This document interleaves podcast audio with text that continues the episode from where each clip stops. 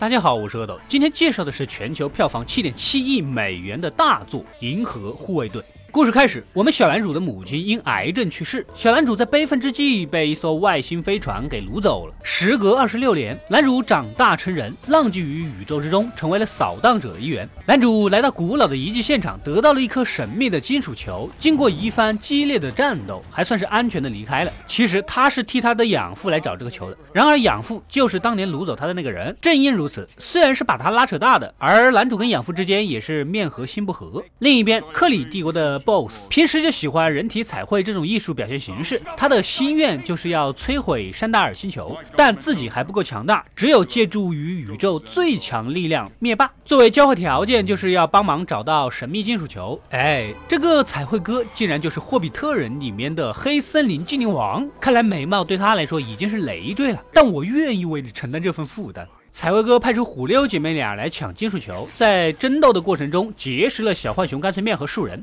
但同时也被山达尔的军队抓住，关到了监狱。你们肯定想不到，这个虎妞呢就是阿凡达的女主，身材性感火辣，但在阿凡达里面不是全身蓝色，就是在银河护卫队里的全身绿色。我猜她下一部电影不是黄色就是红色。在这个男女人兽混住的监狱，这群人呢不好好的享受当下，放着旁边这么多女囚犯不好好的交流感情，还在那里搞搞吓唬新人的套路，我十分不理解他们的心态啊。其实呢，虎妞也是有自己的算盘，他想要逃脱灭霸和彩绘哥的魔爪，而另外以男主为首的几个人呢，全都是为了赏金，几个人合计一起就越狱，然后卖掉金属球，从此逍遥快活，岂不美哉？岂不美哉？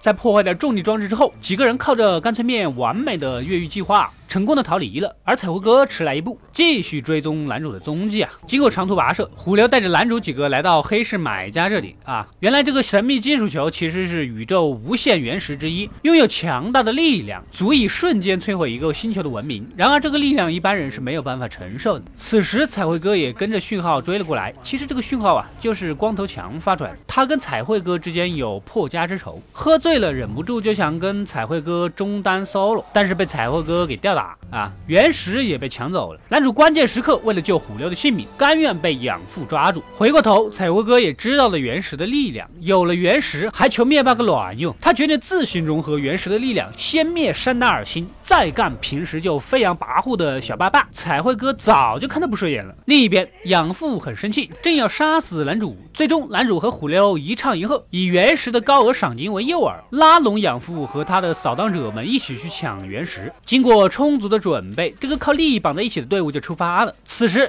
彩绘哥的飞船也已经抵达了山达尔星球的上空，双方在空中开始了激烈的战斗。而另一边，山达尔的军队收到了男主的提醒，也都飞过来帮忙。彩绘哥只要接触到了星球的表面，就可以用原石的力量轻松的摧毁这一切。而这个时候呢，山达尔军团用排列好的小型飞船阵列牢牢的网住了彩绘哥的飞船。此时彩绘哥也派出了自己的神风敢死队，并且用沾有原力的锤子打破了山达尔的防御屏障。男主一行人也打入了飞船的内部，从里面阻止彩绘哥，然而并没有那么简单，彩绘哥犹如无敌般的存在。正在此时，干脆面驾驶飞船撞了进来，虽然救了光头强一命，但是飞船也由于失去控制而坠落。这个时候，树人决定透支自己的生命，化身一个巨大的植物保护球，挽救了男主等几个人的性命。然而彩绘哥当然也是不会死的，他也如愿的来到了地面，正准备举起锤子完成对这个星球的致命一击。此时